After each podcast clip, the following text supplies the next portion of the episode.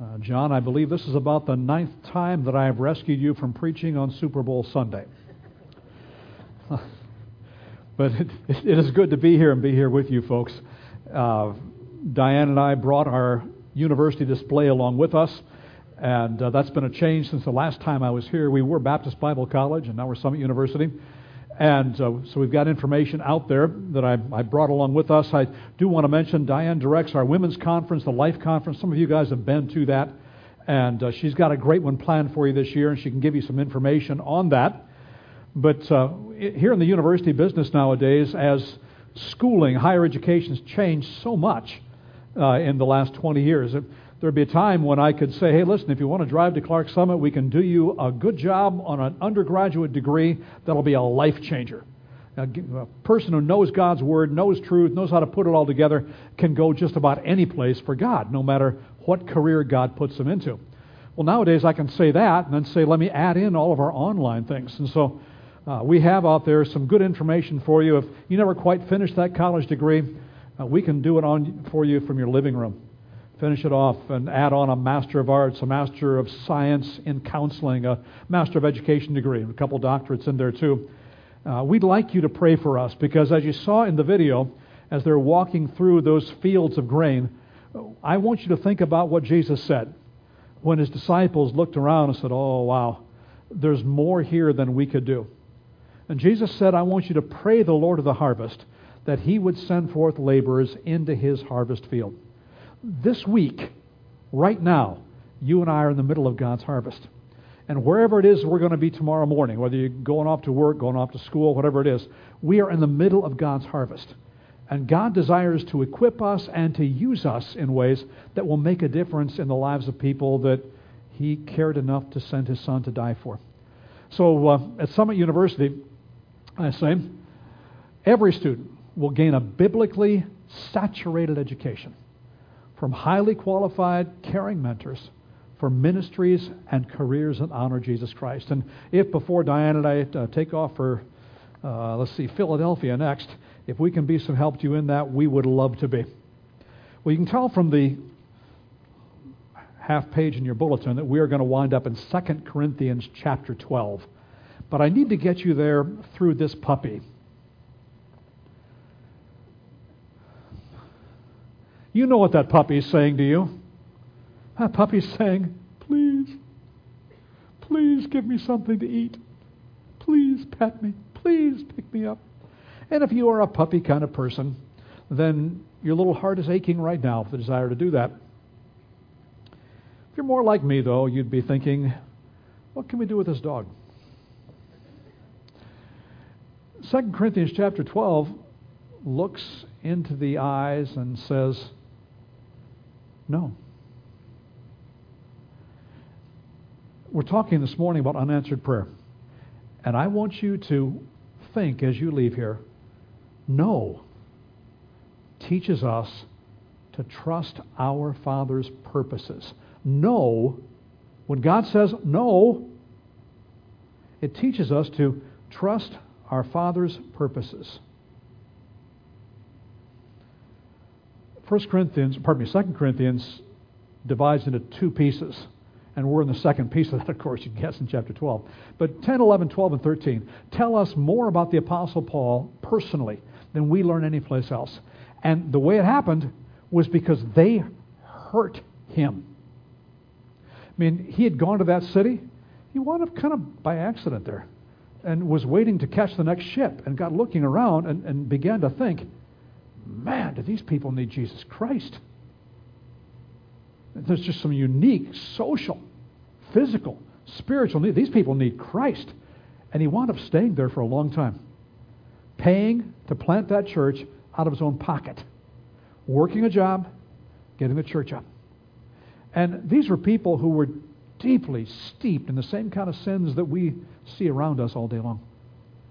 And as he brought them to Christ, and taught them to grow them and equipped them for service. Pastors do that.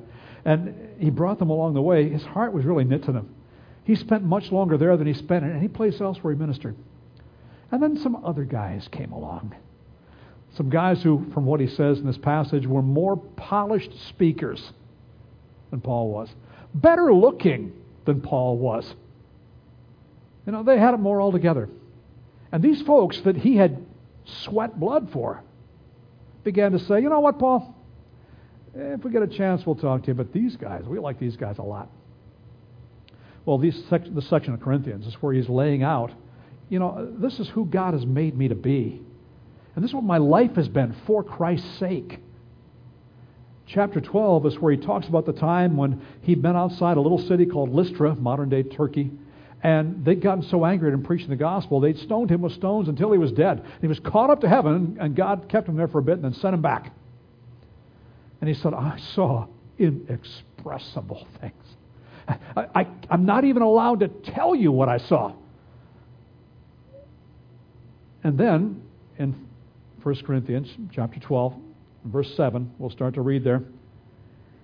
He says, Therefore, in order to keep me from becoming conceited, because you know you haven't been to heaven yet and come back, to keep me from becoming conceited, I got a lot to offer you.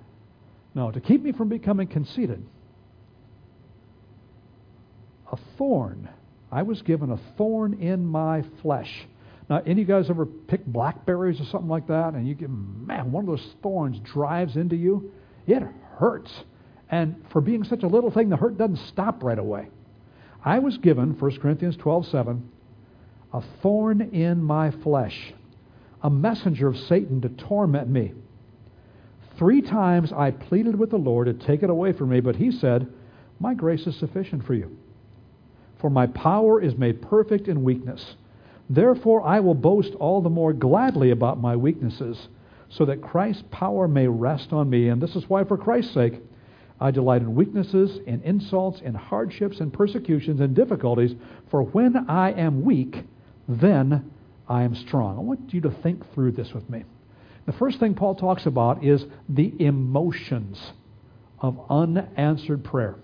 The emotions. Back there in verse 7, when he says, To keep me from becoming conceited, I was given a thorn in my flesh, a messenger of Satan to torment me emotions. I don't want Satan's thorn. I don't want Satan's thorn. That's where it starts. I don't want this. And I thought I would use something that wasn't a thorn, just we you know put a, a needle in there. But any you guys had an IV or done that kind of thing? And it's just a little bit uncomfortable. And you're happy when they finally take the thing out. I don't want this. So, what do you do? Well, of course, you pray. What else would you do? I don't want Satan's thorn. Some of you guys who've been around a little while longer may go back to, uh, oh, 1990 when Garth Brooks put out his second album. And I think it may still be the number two most popular song Garth Brooks ever put out. Thank God for unanswered prayer, right? Thank God for unanswered prayer. Remember the story? You know, he's going back to a high school football game and he's bringing his wife along with him. And he knows back there he's going to see that girl, the one that in high school he asked God, Oh, could I have that one, please? Could I have that one? I went back and, you know, the, the way the song goes, he, he sees her beauty's faded over the years and, you know, sees the wonderful wife along with him who's, who's given her life and her love to him. And he says, Thank God for unanswered prayer. Just cause he doesn't answer doesn't mean he don't care some of God's greatest gifts are unanswered prayers. But we don't always get the perspective so clearly because we don't want that thorn. I mean, who does? The thorn was some kind of an irritant. Some kind of irritant. A lot of different theories on what it might be. I mean, based on what Paul said in Galatians, some think that he might have some kind of a vision problem. But no one knows. And that's okay. Because that leaves it broad. The focus is not on the thorn, it's on the fact that Satan sends it and God doesn't take it away. Uh, I don't know what you might have carried in here with you this morning, but I'd be really surprised if some of you aren't thinking, I know what the thorn in the flesh is. It's what I have right now. And he left it general that way because the focus is not the thorn. We're going to find the focus is on something entirely different.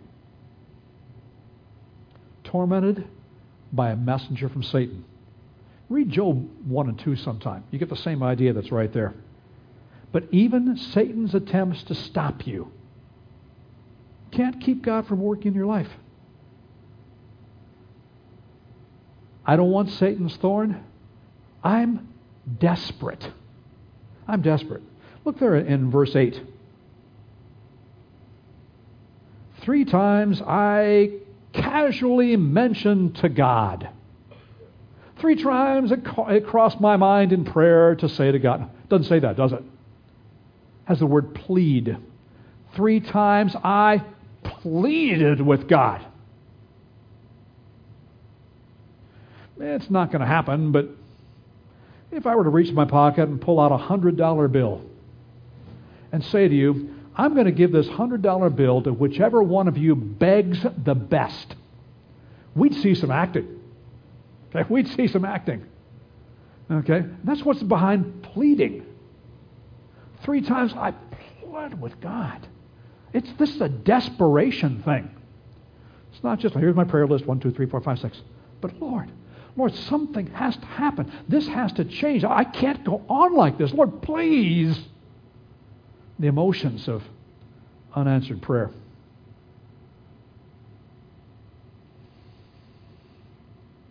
Let's try this one on. How do you feel when someone who should listen to you doesn't? I'm not talking they don't hear you. I'm saying they're ignoring you. Try this one on. I called Comcast last week. Right, that's what I figured I'd get. Now, I should tell you that my experience in calling Comcast this time was very positive and I, you know, I, I was well served and everything taken care of. But you know, the, the stereotypical, you know, when you call up some helpline, you know what's going to happen. The first person you're going to get is going to try not to talk to you. The, then they're going to put you on hold for the second person who won't pick up. And you have to call back. And it goes on. And you say, oh, I'm paying money for this. I just want some help. When someone who you think should be listening to you doesn't. That's why unanswered prayer is so hard. You know, we know that God so loved the world that he gave his one and only Son, that whoever believes in him wouldn't perish, but have everlasting life. We already know God loves us. He's commended his love toward us, and that while we were yet sinners, Christ died for us.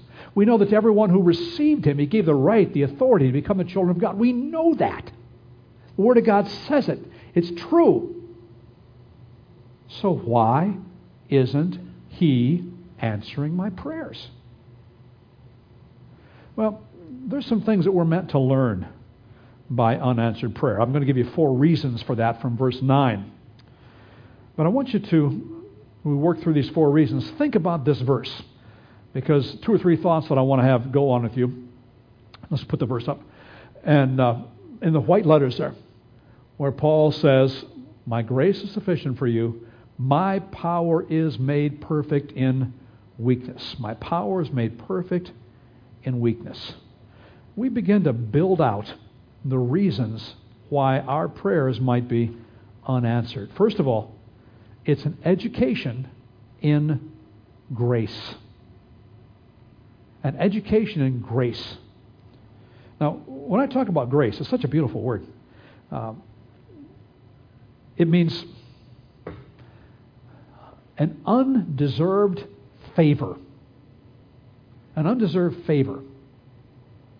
When someone gives you something, you say, Well, what have I done for this? Nothing. Really? Yeah. I just wanted to give it to you. Undeserved favor. That's what grace is. Now, mercy is the flip side. Mercy is when you don't get what you do deserve. But grace is when you get what you don't deserve. My grace is sufficient for you. Now, if you have heard the word of truth, the gospel, if you've received Jesus Christ as your Savior, you know what God has done for you you didn't deserve. He's forgiven your sins. He's given you His indwelling spirit. He's given you His word. He's given you His church. He's given you the sure promise of a forever in heaven. He's given you His presence with you all week long. He's given you opportunities to grow in grace and knowledge of Him. Sometimes we need to stop and think about what we already have been given, are getting, and will receive from God because it's all undeserved. My grace is sufficient for you. Yeah, but I want one more thing. No. No, my grace is sufficient for you. So, unanswered prayers are an education in grace. Let's look at that verse again. When he says there that my grace is sufficient for you because my power is made perfect in weakness. Secondly, unanswered prayer can help us to experience sufficiency. It's an experience of sufficiency. If we have anyone here who's afraid of being on boats because you're not real good in the water, is that enough life preservers for you? Say yes. That's sufficient. That's more than sufficient. That's plenty. I got that. Experiencing sufficiency from God. The how God will answer our prayers, that's under His control. The, the when God's going to answer our prayers, also under His control. This, this is enough. I would venture that some of you guys would be able to list off for me what Paul talks about as the fruit of the Spirit. What the Spirit does in someone who's born again in Christ. Uh, the fruit of the Spirit is love, right? Love, and what's the next one? Joy, okay? Love and joy and peace, and there's six more. Okay. Love, joy, peace, and self sufficiency. Say, no, no, no, no, that's not in the list. You're right. Self sufficiency is not a fruit of the Spirit, it's my problem. Self sufficiency, you know, thinking that I really can pull this thing off.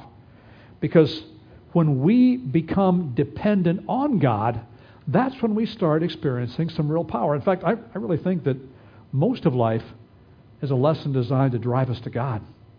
Most of life is designed to help us to, to want Him more and to be able to go under what He has us going under.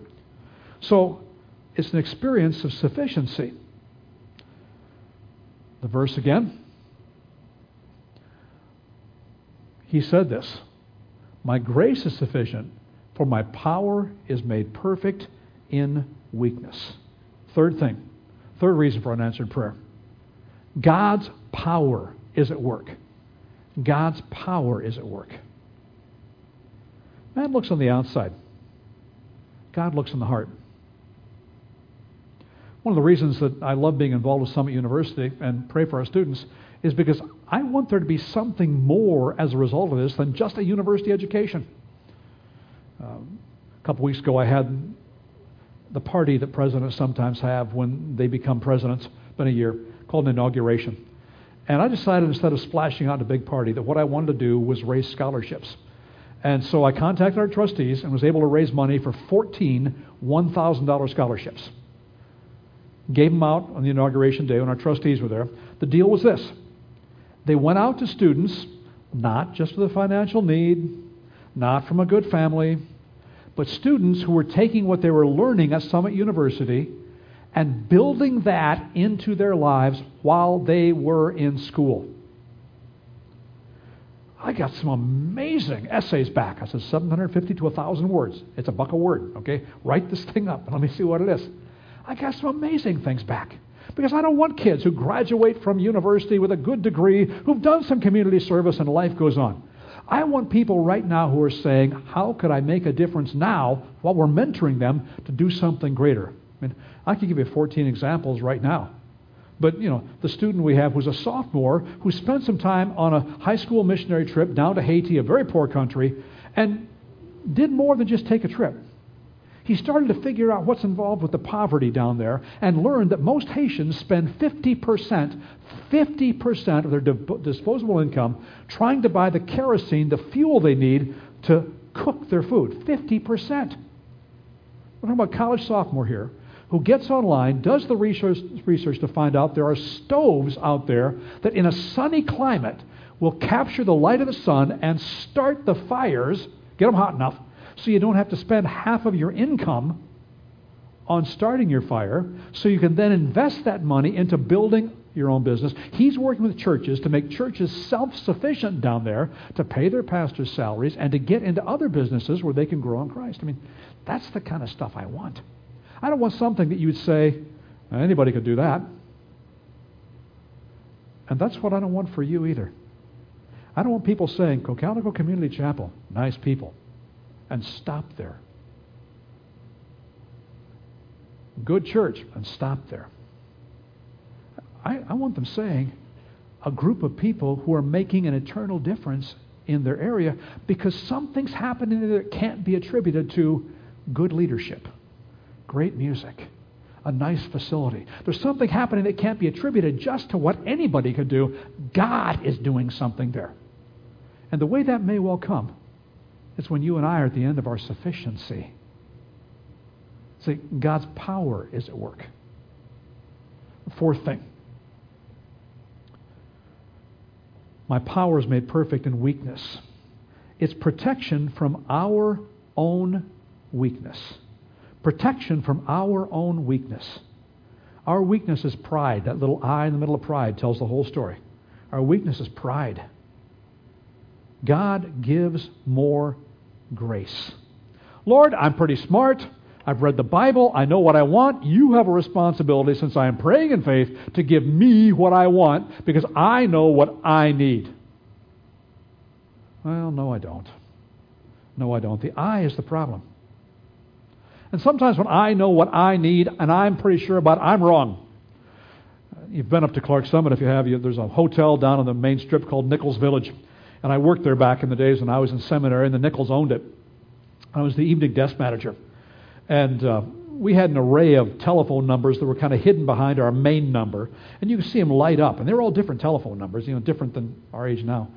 And one of them, the one over here on this side, all the way on the left, happened to be one digit different than the number of Pizza Hut just up the road. So when, so when this one would light up, I would know somebody's made a mistake, and I'd pick it up, Nichols Village, and they'd say, I'd like to order up Nichols Village. I say, yeah, wrong number. And I'd give them you know, the, the proper digit.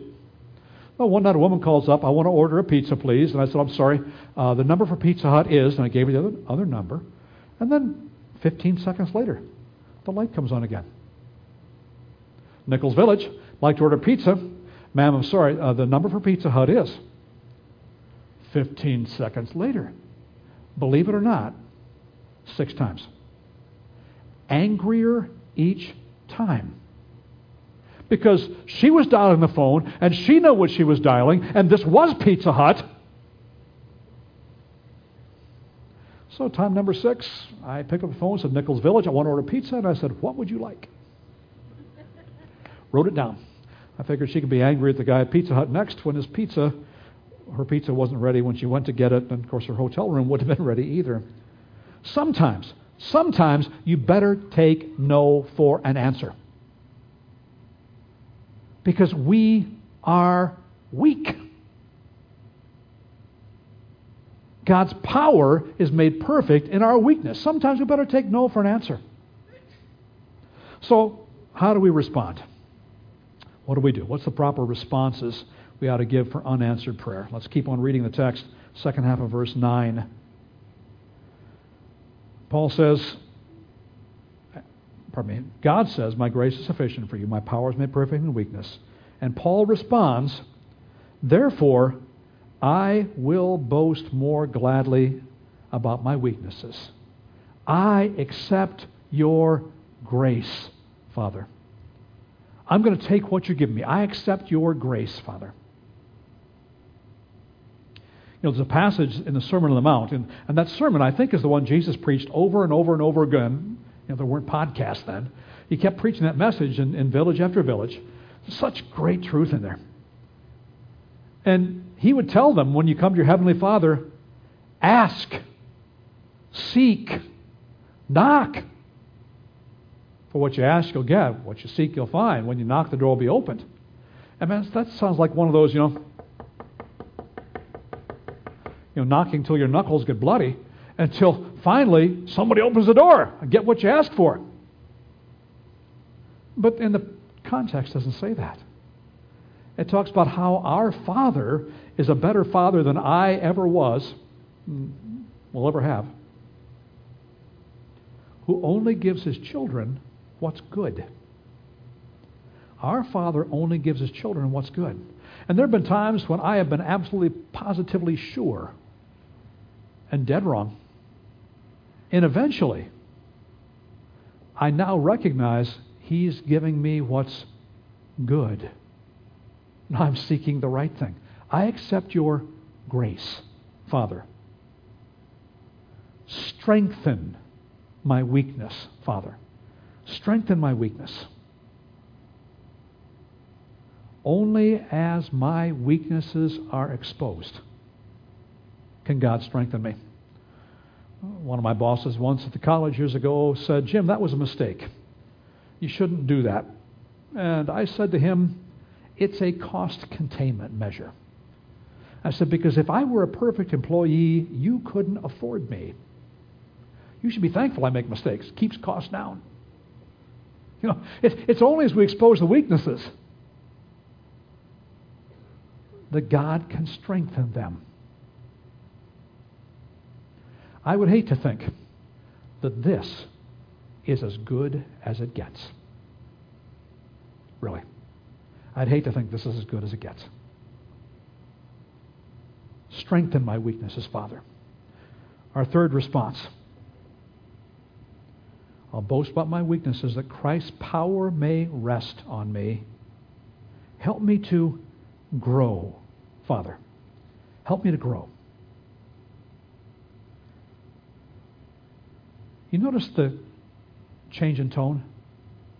Three times I pleaded. And now, therefore, I will boast about my weaknesses so Christ's power may rest on me. So, Christ's sake, verse 10, I delight in weaknesses, insults, hardships, persecution, difficulties. I delight in them. Help me to grow. He's growing, he's, he's seeing reality through a biblical focus. And the fourth response Give me your perspective, O Father. Give me your perspective. I need to be what God plans for me to be. This week I talked to one of our staff members who uh, is going through a difficult time. Great guy, does a key role for us, well educated for that role, but told me a little over a year ago when I caught him one morning and he was looking a little bleary eyed. I said, You okay? He says, Yeah, um, well, you might as well know. Uh, I spent last night in the emergency room. And I said, Oh, no. He said, No, no, no, that's not it. He said, I went there because I wanted to be there. Uh, I, I spent the, last night following the emergency room doctors around, shadowing them. I said, Really? He said, Yeah, I, I think I'd like to be a doctor. You going to fire me? And I said, Well, no. I said, Well, I want God's will for you, too. And so he began to explore this and get more and more excited. You know, he's preparing for the examinations you got to take to get into medical school and like that. And uh, he's a young married guy, young family. And a medical issue arose in the family that meant that it really wouldn't be a good thing for dad to be as wrapped up for seven years as medical school was going to make him wrapped up. We were talking about something else on Friday, and uh, at the end of the conversation, I said, So, what about the medicine thing? And he says, You, you haven't heard? And I said, No, I'm not going to do it. Really? Tell me about it. And he told me the story that I just told you. And I said, um, How are you processing that? And I can see he start to tear up. He said, Jim, I'm really struggling. I'm, I'm so angry with God. And this was his dream, and he's got the brains for it. He, he could do it. It was his dream. And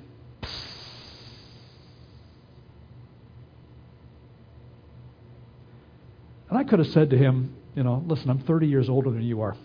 There's going to come a time you're going to look around at this and it's going to be just fine. But I thought that might be a little bit hollow. And so I said, well, I'm going to pray for you and figure out what we can do. to make this thing work out for you along the way as you're, you're following and chasing after God in this. Because what he needs and what he knows he needs, he's not unspiritual or stupid. What he knows he needs is God's perspective. He just doesn't have it yet. Give me your perspective, Lord. See, know teaches us to trust our Father's purpose. But you know as well as I do that word teach means somebody's giving a lesson and somebody else is learning. And you and I are in the learner's seat in this. We've got to walk our way through here.